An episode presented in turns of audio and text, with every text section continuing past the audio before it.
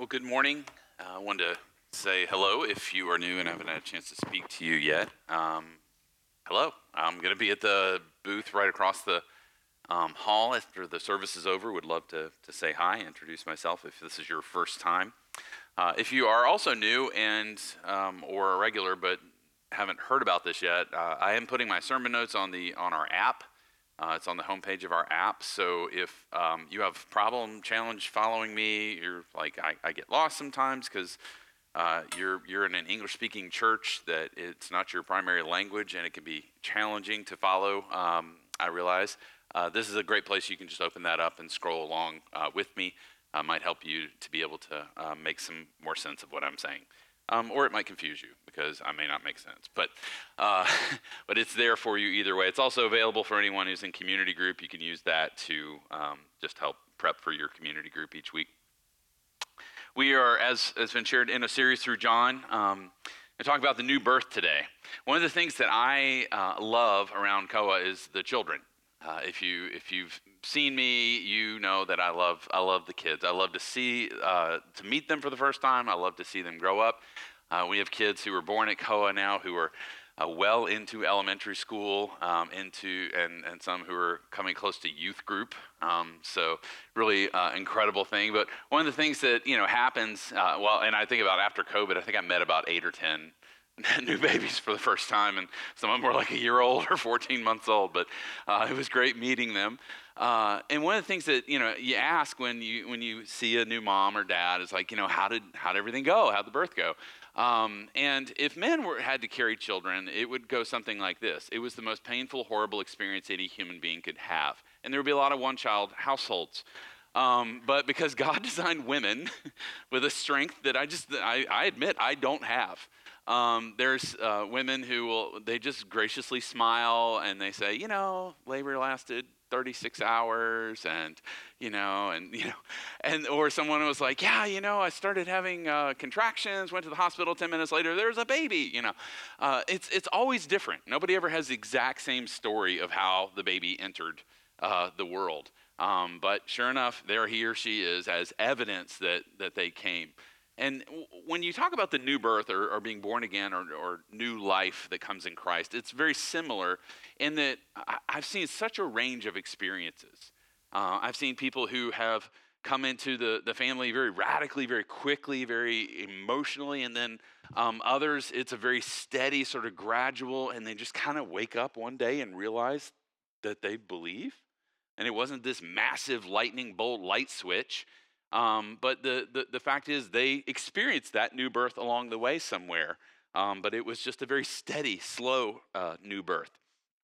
And this is what we're really um, going to be talking about uh, today. In our passage, Jesus introduces the idea of being born again or the new birth as a prerequisite to being part of God's eternal kingdom. In verse 3, he says, Truly, truly, I say to you, unless one is born again, he cannot see the kingdom of God. And when Jesus says truly, truly, what do you think he's emphasizing here? He's saying this is an absolute reality. I don't want you to just hear me say it. I don't even want you to hear me say truly blank.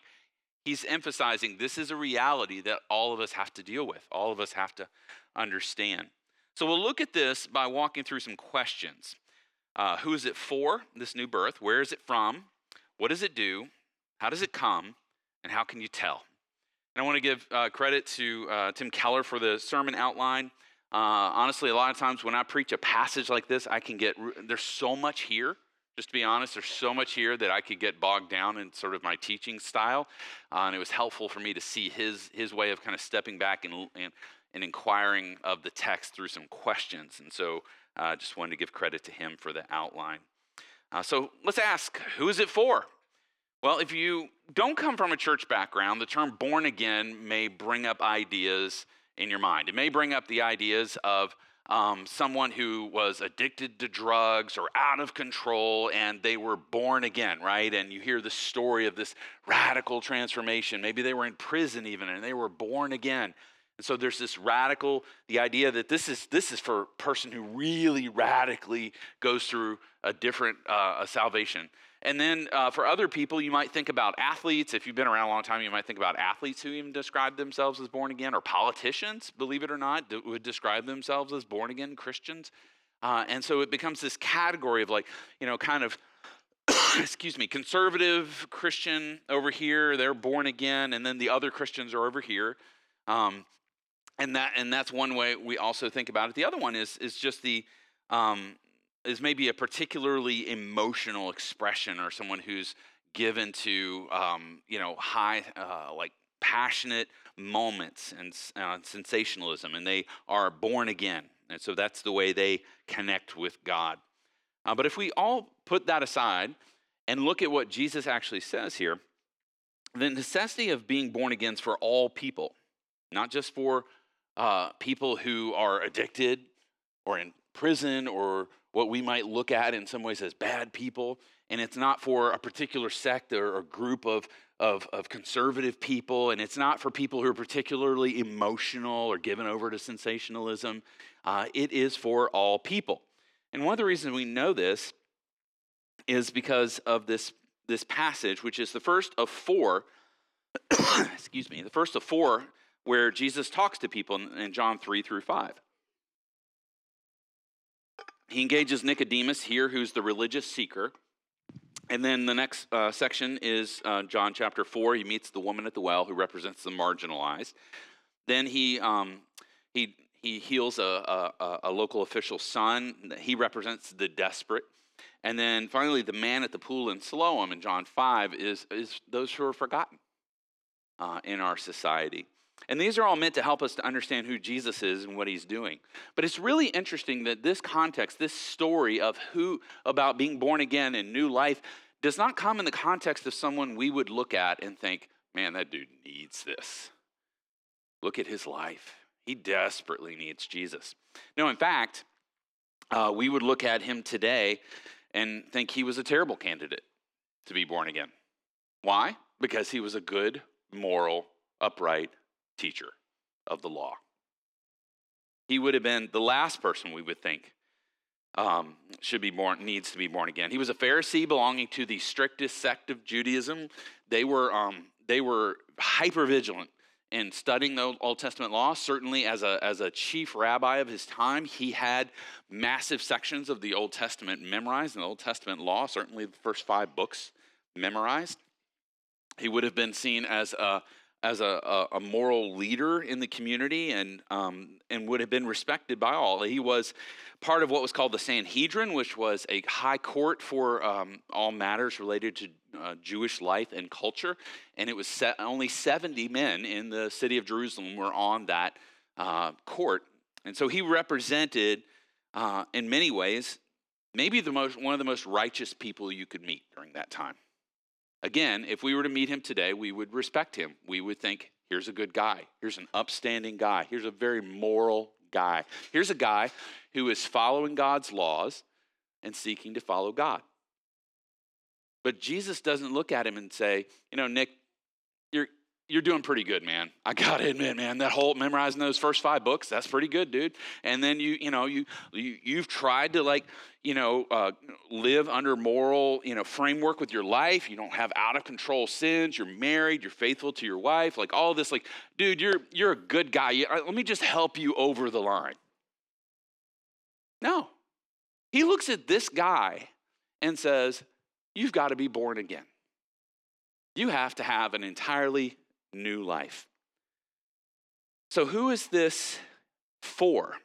Well, it's for everyone, even Nicodemus, who came to Jesus and, and called him rabbi, which is a term of respect. It's it basically by calling Jesus rabbi, even though he had no formal training that, that anyone knew about, at least, uh, that he himself was saying, You are equal with me. So he came to him with such respect, and yet Jesus says, You need to be born again. Nicodemus was not an emotional person, he was not looking for a new spiritual high. He certainly didn't need some radical conversion, but he did, like every human being in this room and every human being in this city, need eternal life through a new birth. Jesus said, Unless you are born again, you cannot see the kingdom of God. He's saying that none of your moral performance, none of your behavior, none of the good things that you've done actually get you there. It is only through this new life. The flip side to this is if Nicodemus needed it and, and, and it's available to him, it's also available to anyone, even that person who is drug addicted, who is in bondage. Uh, it, it's available to, the, to everyone in between. The beauty of the new life, uh, new birth, is it is available to all. And indeed, it's necessary for all. Not just the irreligious person who outwardly seems to have ruined their life, but also the upright and respected community leader. I get asked sometimes, um, well, what about, you know, I know so and so, they don't go to church, they don't believe in God, they're a really super moral person, they're nice and they're good in their community and they, they help other people and they serve and they give some of their money away. Um, you know, is God, you know, how am I going to tell them they're, you know, they, they need to be born again? Well, Jesus told Nicodemus, and I would hold Nicodemus up against your friend. At least he was already on God's team in the sense of he was actually trying to follow God. And yet, that wasn't enough. That wasn't enough for Jesus to affirm him and say, dude, you're close enough. You're good. You got a good life. I, I don't want to mess with what you got going on over here. The truth is, every person needs it. New life is for the religious and irreligious, the morally bankrupt and the morally upright, for the highly emotional person and for the cerebral and reserved person. Amen.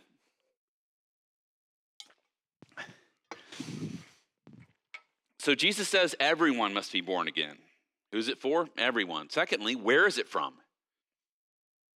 That's hinted at in this text, but it's really filled out in the rest of the New Testament. But I don't want to miss that a, a repeated phrase that Jesus uses here in verses 3 through 3 and 5. Truly, truly, I say to you, unless one is born again, he cannot see the kingdom of God. Truly, truly, I say to you, unless one is born of water and the Spirit, he cannot enter the kingdom of God. Do you see the phrase he uses there at the end of both? The kingdom of God. While John doesn't mention this much, in fact, John mentions it way less than any of the other three gospels, and this is only one of like a couple of places that he, he references it. Um, but there's no doubt, speaking the kingdom of God to, to uh, Nicodemus would have said, would have, would have brought images. He would have thought about the future time when God would break into this world being led by his Messiah and bring eternal judgment on those who have rejected him and eternal life to those who followed him. It would have been, in some ways, similar to, to the way we would think about God coming in and setting up his rule and reign. But um, that's the future. And Jesus says that, that, in fact, you can't see that unless now you are born again. He doesn't say there's something that has to happen to you in the future, there's something that has to happen to you now. Jesus is reframing things here. When he speaks about the kingdom, he isn't just speaking about some far off day, but the here and now. In Luke 17, verse 20 and 21, he says, being asked by the Pharisees when the kingdom of God would come, he answered them, The kingdom of God is not coming in ways that can be observed, nor will they say, Look here, here it is, there or there. For behold, the kingdom of God is in the midst of you. So the kingdom of God is not simply some future reality that's way off out there, but it is something that is invading the here and now. It's not just when Jesus uh, rules and reigns and abolishes death and suffering and sorrow and ushers in peace and, and uh, shalom in creation. Jesus says the kingdom of God is in the midst of you here. It's the future breaking into the present.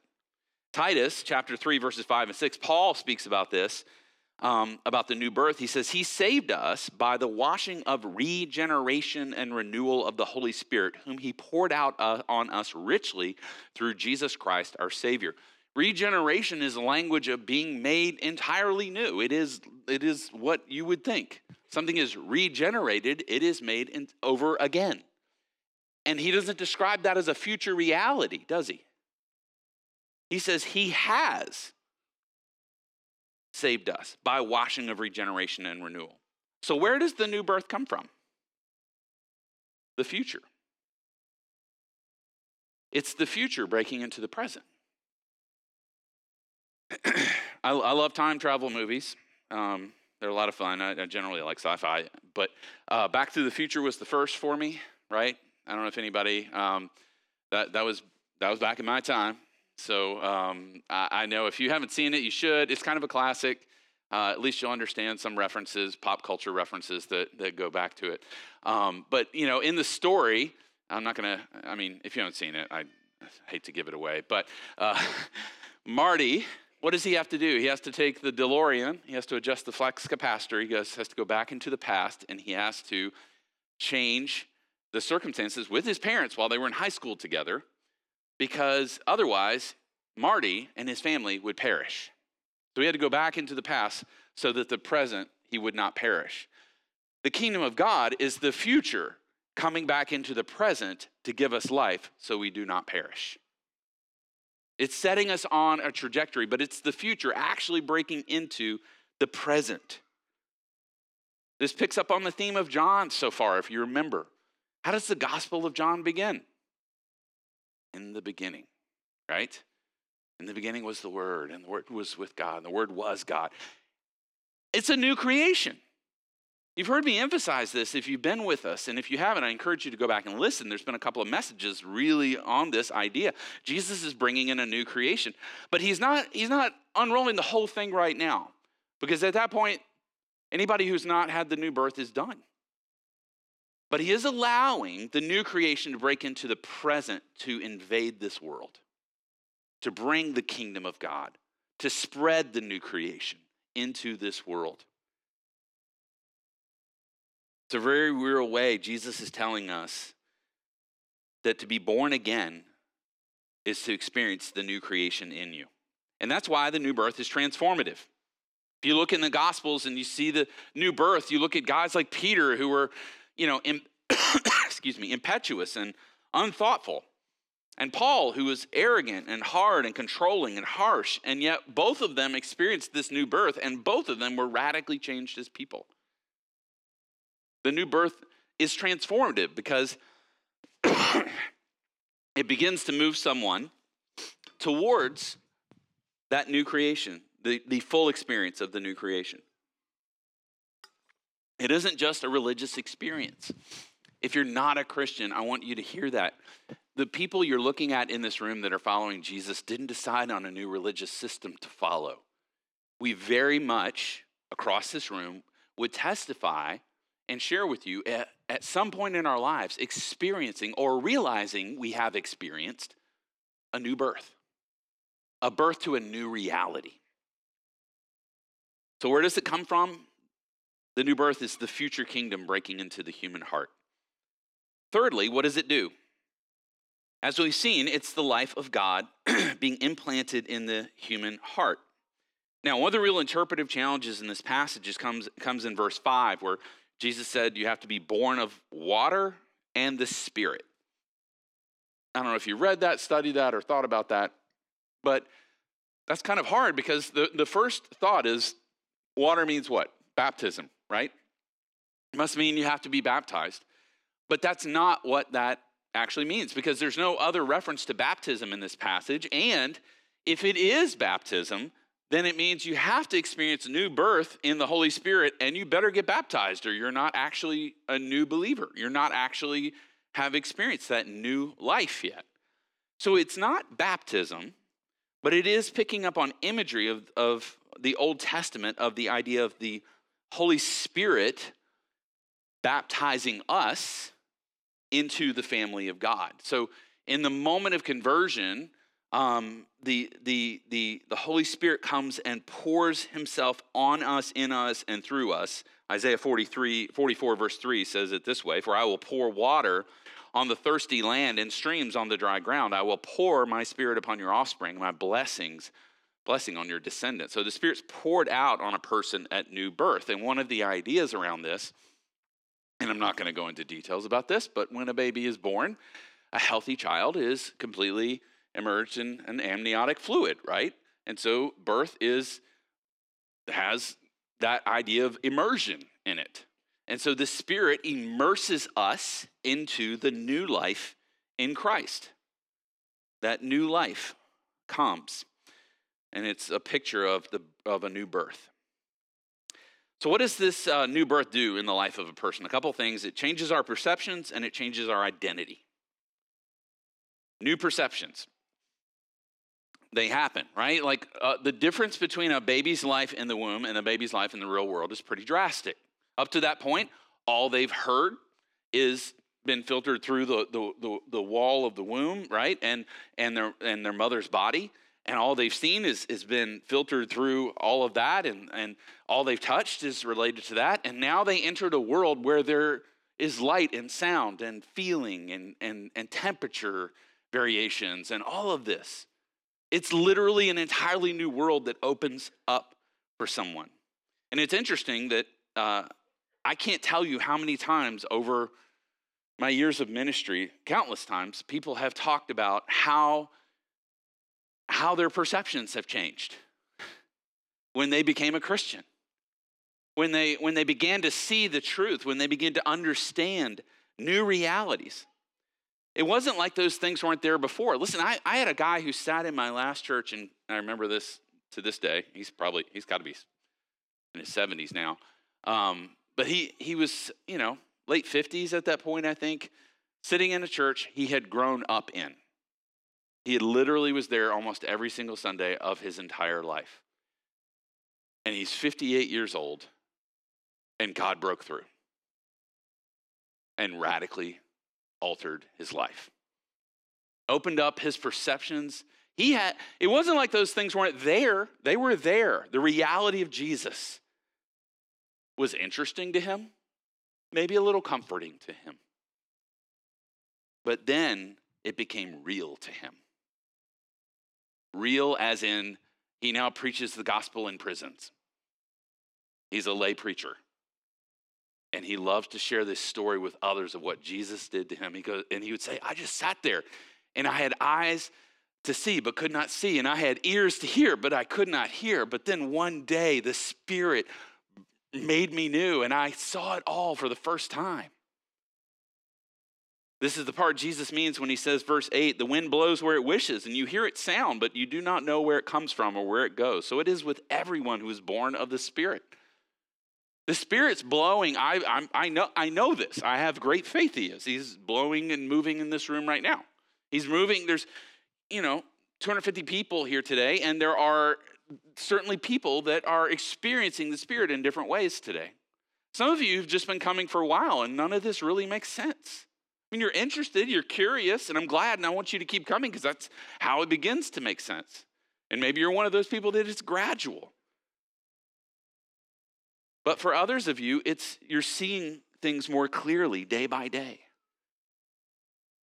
I love John Piper on this. He, just an incredible description. He says, When God called you, you were in a real sense asleep in your bed. Into your bedroom came Jesus Christ. He stood there in the glory of his Calvary love and resurrection power, but you were asleep. In fact, you were dreaming. And in the dream, in which, which is your ordinary life, you saw Jesus. Only the dream, in the dream, it looked foolish. He wasn't attractive. You wondered why others made such a big deal out of him. In the dream, your television was more exciting, your boyfriend was more exciting, the job was more exciting. When the Holy Spirit came into your bedroom where Jesus was standing, in the glory of his Calvary love and resurrection power, and the Spirit hovered over your dreaming head and called in a voice just loud enough, Wake up. And it shook you. And you opened your eyes, and there before you stood the real Jesus Christ. And his glory was unmistakable. And you knew that all your life you'd been dreaming that all your thoughts about his being foolish and unreal and unattractive were mere fantasies and empty images of sleeping mind.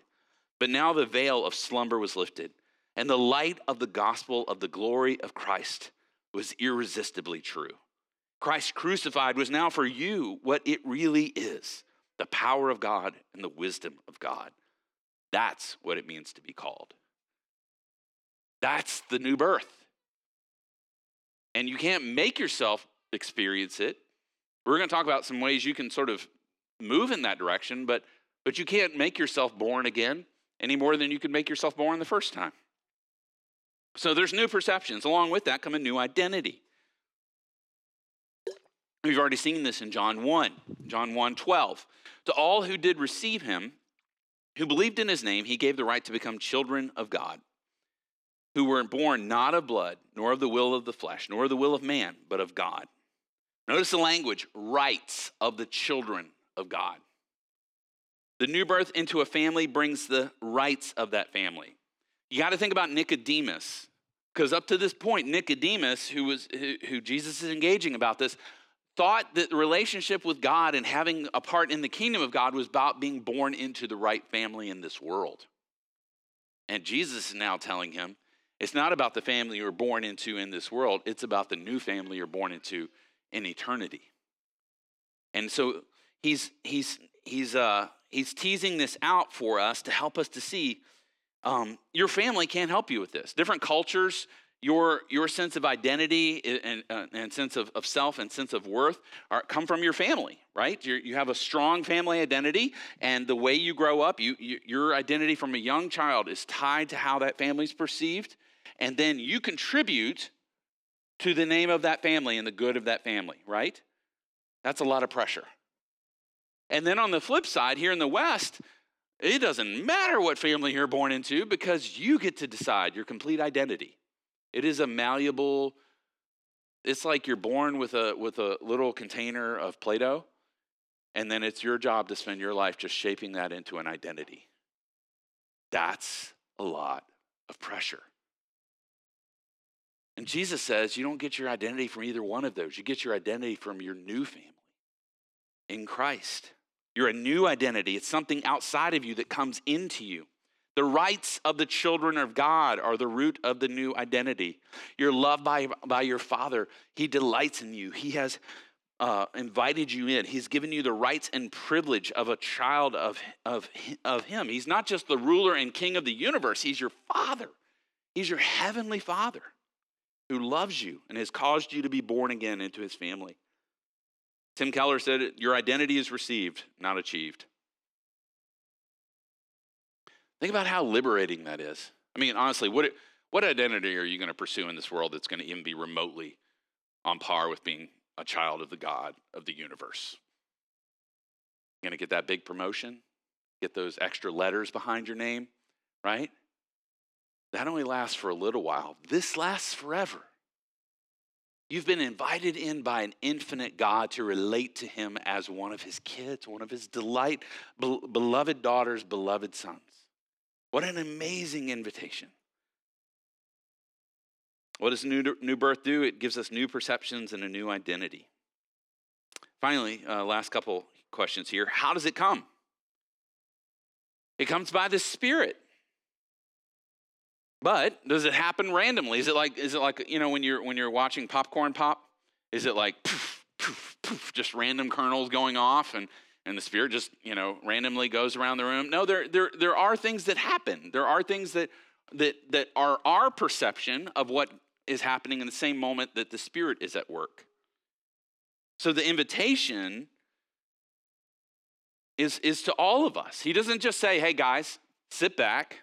And just hope that the Spirit comes. no.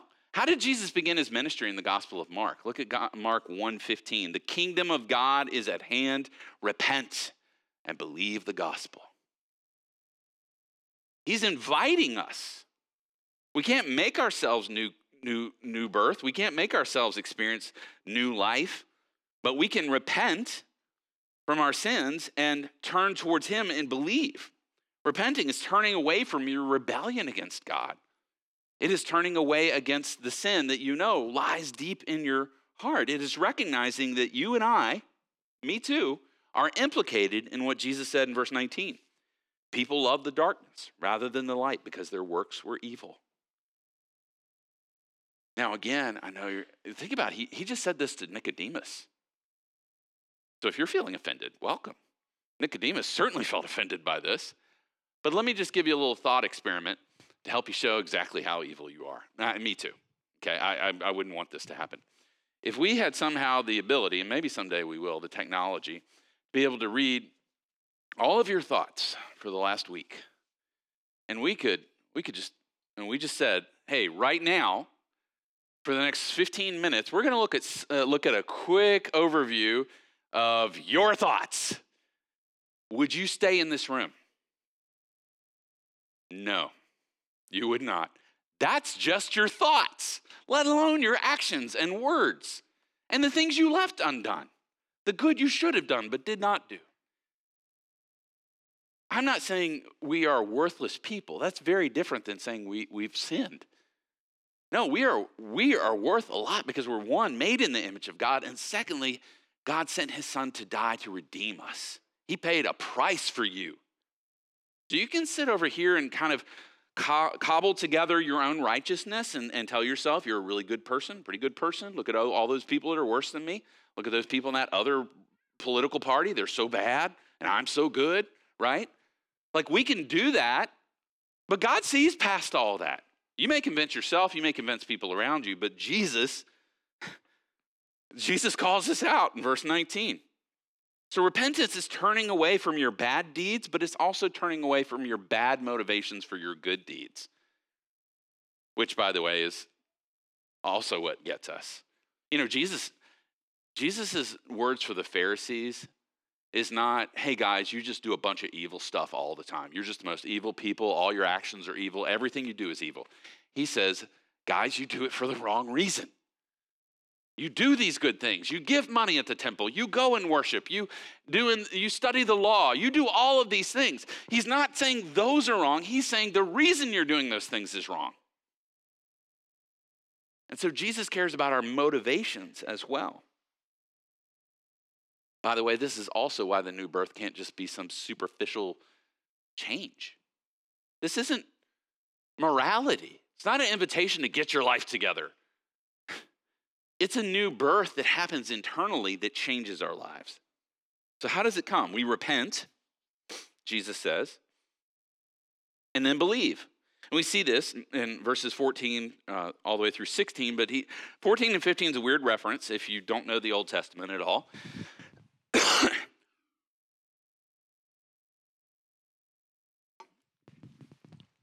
It says, Jesus says, and Moses lifted up the serpent in the wilderness. So must the Son of Man be lifted up, that whoever believes in him may have eternal life. Now, if you know the story, God's people were wandering in the Old Testament, and as that had been their habit since they left, left Egypt, and God had freed them and brought them out of Egypt, they were either complaining or sinning. It was their hobby, and you know the hobbies they had. What are we going to complain today? Or are we going to sin? Which one do we want to do? Um, and so they they were they they were um, full on losing it, and God said, "I can't have my people do this. You are called by my name. The nations are looking at you, and you are losing your mind. I have to bring you back. I'm going to send these serpents. They're going to bite you." And they're going to kill people to show you how serious sin is. And so he sends serpents among his people, but he doesn't just like send judgment. He tells Moses, build a rod. I want you to make a bronze serpent on that rod, and I want you to hold that rod up. People aren't going to be able to make it over to the rod, but if they will look at that rod by faith, believing that I have provided that, then the, then the serpent bites won't kill them. They'll still get bit, this interesting thing about the text. It doesn't say that the snakes won't bite you anymore. It just says the poison won't kill you. So the poison is sin, right? The poison that was invading and causing the judgment was sin. But Jesus was lifted up on the cross, just as the serpent was lifted up. And whoever will look, look upon Jesus, not get your act together, not straighten some things out not work on yourself, but look. That's pretty low threshold, isn't it? Look. Look on Jesus is believing on him. That's what verse 16, maybe the most famous verse in the entire Bible. For God so loved the world that he gave his only Son, that whoever believes in him should not perish, but have eternal life. And that's it, looking upon Jesus. There's no contribution to it. You didn't, you didn't make the serpent on the stick. You didn't have the idea of it. You didn't empower it. But you look upon it, and by looking upon it, beholding it, trusting it, you experience new birth. You don't help yourself into the new birth. no baby helped themselves be born, right? I, am not aware of any record in history of, of a baby like contributing to its to its birth, right? It just happens. And and just as your um, mother helped you be born into this world, your heavenly Father comes and helps you to be born again into the next. You don't contribute, but you can look. You can repent and you can believe. So, how can you tell? How can you tell a baby's been born? Anybody? Anybody? How can you, when you see a baby, how do you know? Right? Because it's a baby. we don't have that science yet. I hope we never do. But that baby was born. and so when you discover a Christian, you discover even yourself that you have you have new life for the first time. you you realize you've been born again. You can know that it happened. You can know that at some point along the way, God helped you into his kingdom. He regenerated your heart. There's newness of life. There's, there, there's one sign of, of new babies. Um, they all grow, right? If they're healthy, they grow.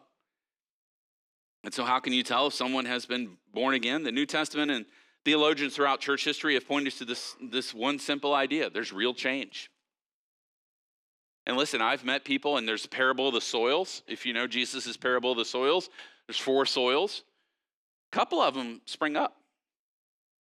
A couple of them looks like the seeds germinate and they spring up, but the either they're on the rocky soil and so they get burned up very quickly, or they grow up among thorns and, and, and thistles and they die off because they are choked out, choked out. I'm not talking about like immediate in a moment because I think people can do that. I think the parable would suggest people can experience like immediate changes. But if a month, two months, six months, a year later, there's real changes in your life, there's a trajectory of your life of growth that's different, that's evidence.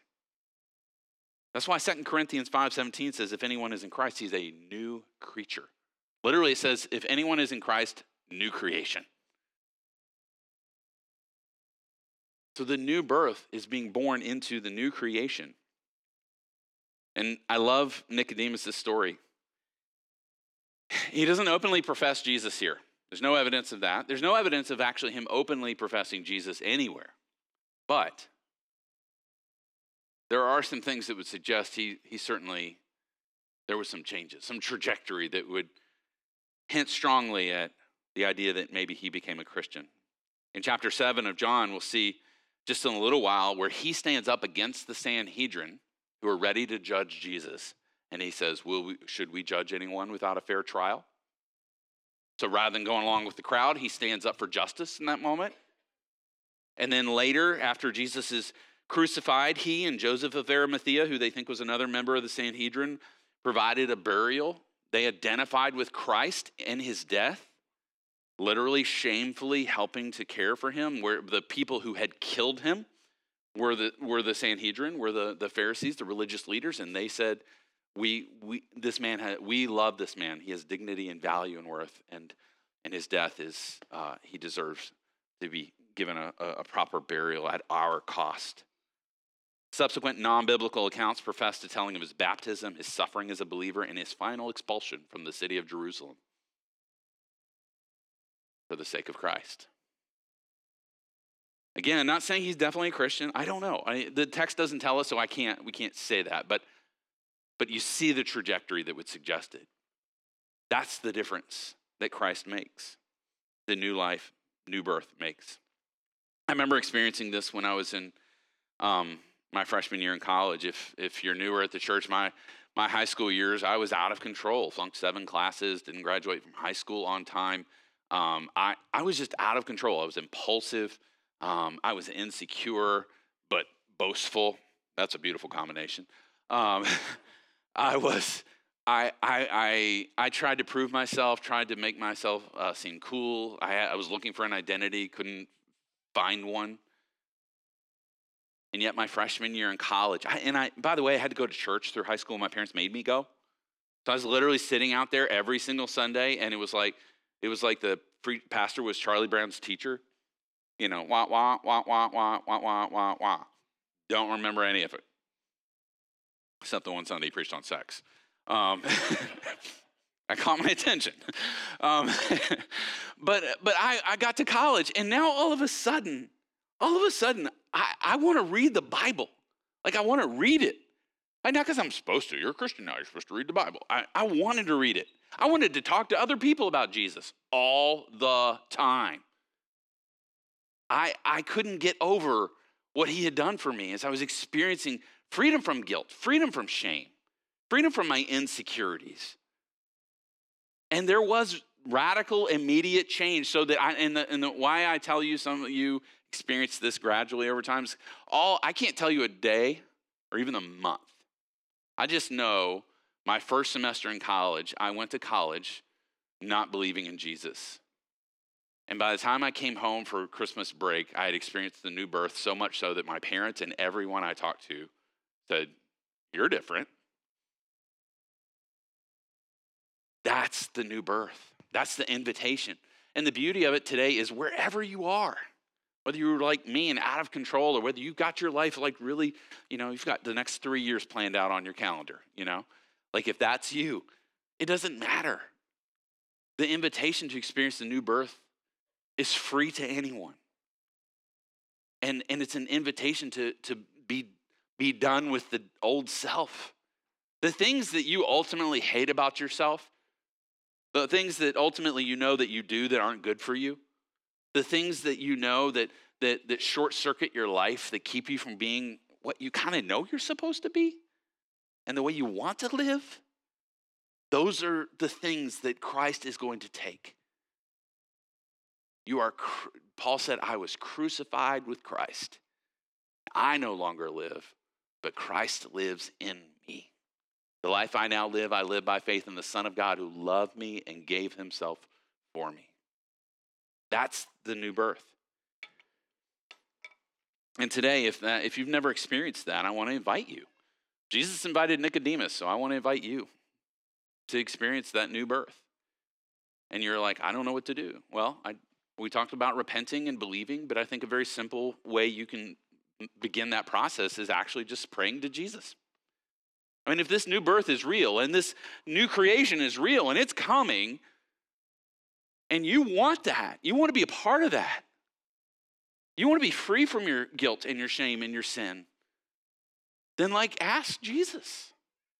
During this next song, just Close your eyes. Don't sing the words. Close your eyes and just pray and say, Jesus, if, if this new life, new creation, new birth is real, can you help me to experience it? Would you come? And I believe He will. He may not come at this moment. Sometimes He, he will. We've had people in the service do that.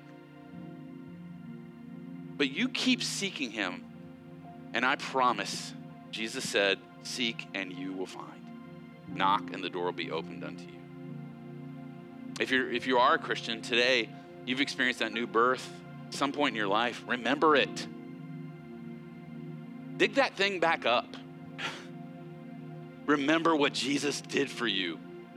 Because this world will numb you to it. It wants to numb you to it. It wants you to forget. It wants you to think your current problems are too big, your current situation is too much, that, that oh, you're still got this struggle with this sin and you're just a terrible Christian. None of those things are what made you a new, new creation. The new birth does. And yes, you're going to struggle. Yes, you're going to fight against sin. Jesus never promised that this world's going to be, you know, flying across the air and, and never being touched by anything. No, you're going to struggle. But today, I think he wants to remind you that you belong to him. He has given you new life. And in a moment, we're going to take, uh, take uh, communion, communion as the meal of the kingdom. It's literally a, a, backwards looking meal at what Jesus did, but it's also anticipating the new kingdom where we will feast with him in the new heavens and new earth. And so take a few moments. You need to prepare yourself if you're a Christian, and, and uh, you can step out anytime over this next song and take communion at one of the stations. If you're not a Christian, you're not sure where you are, you haven't experienced that new birth, please don't take communion. Like, I'm not trying to be mean, I'm saying that you need to take Christ. Christ is, is what you need to take. Communion is, is, is for those who have taken. It's the reminder of that. You shouldn't take a reminder for something you haven't experienced yet. So we invite you today to seek Christ. And then when you're ready, when the time comes, when, new, when you've experienced new birth, we invite you to come and take communion. Let's go ahead and stand together. I'm going to pray, and we can respond.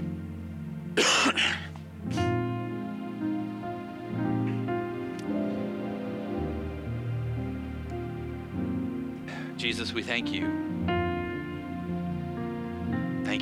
for the, the opportunity of the new birth. It's not anything that we would do or could do. We can't contribute any more than we did to our first birth. But it's an invitation today, an invitation for all of us to remember our new birth or experience it for the first time. So I thank you for that. Thank you for the joy of that invitation, the possibility of that invitation, the hope of that invitation. And I pray as, as Christians around the room prepare and take communion, this meal of the kingdom, looking backwards, looking forwards, may they do it in joy, remembering their new birth and what you've done. Just like a, a birth of a child is a joyful celebration, I pray they would take communion in joy. In your name we pray. Amen.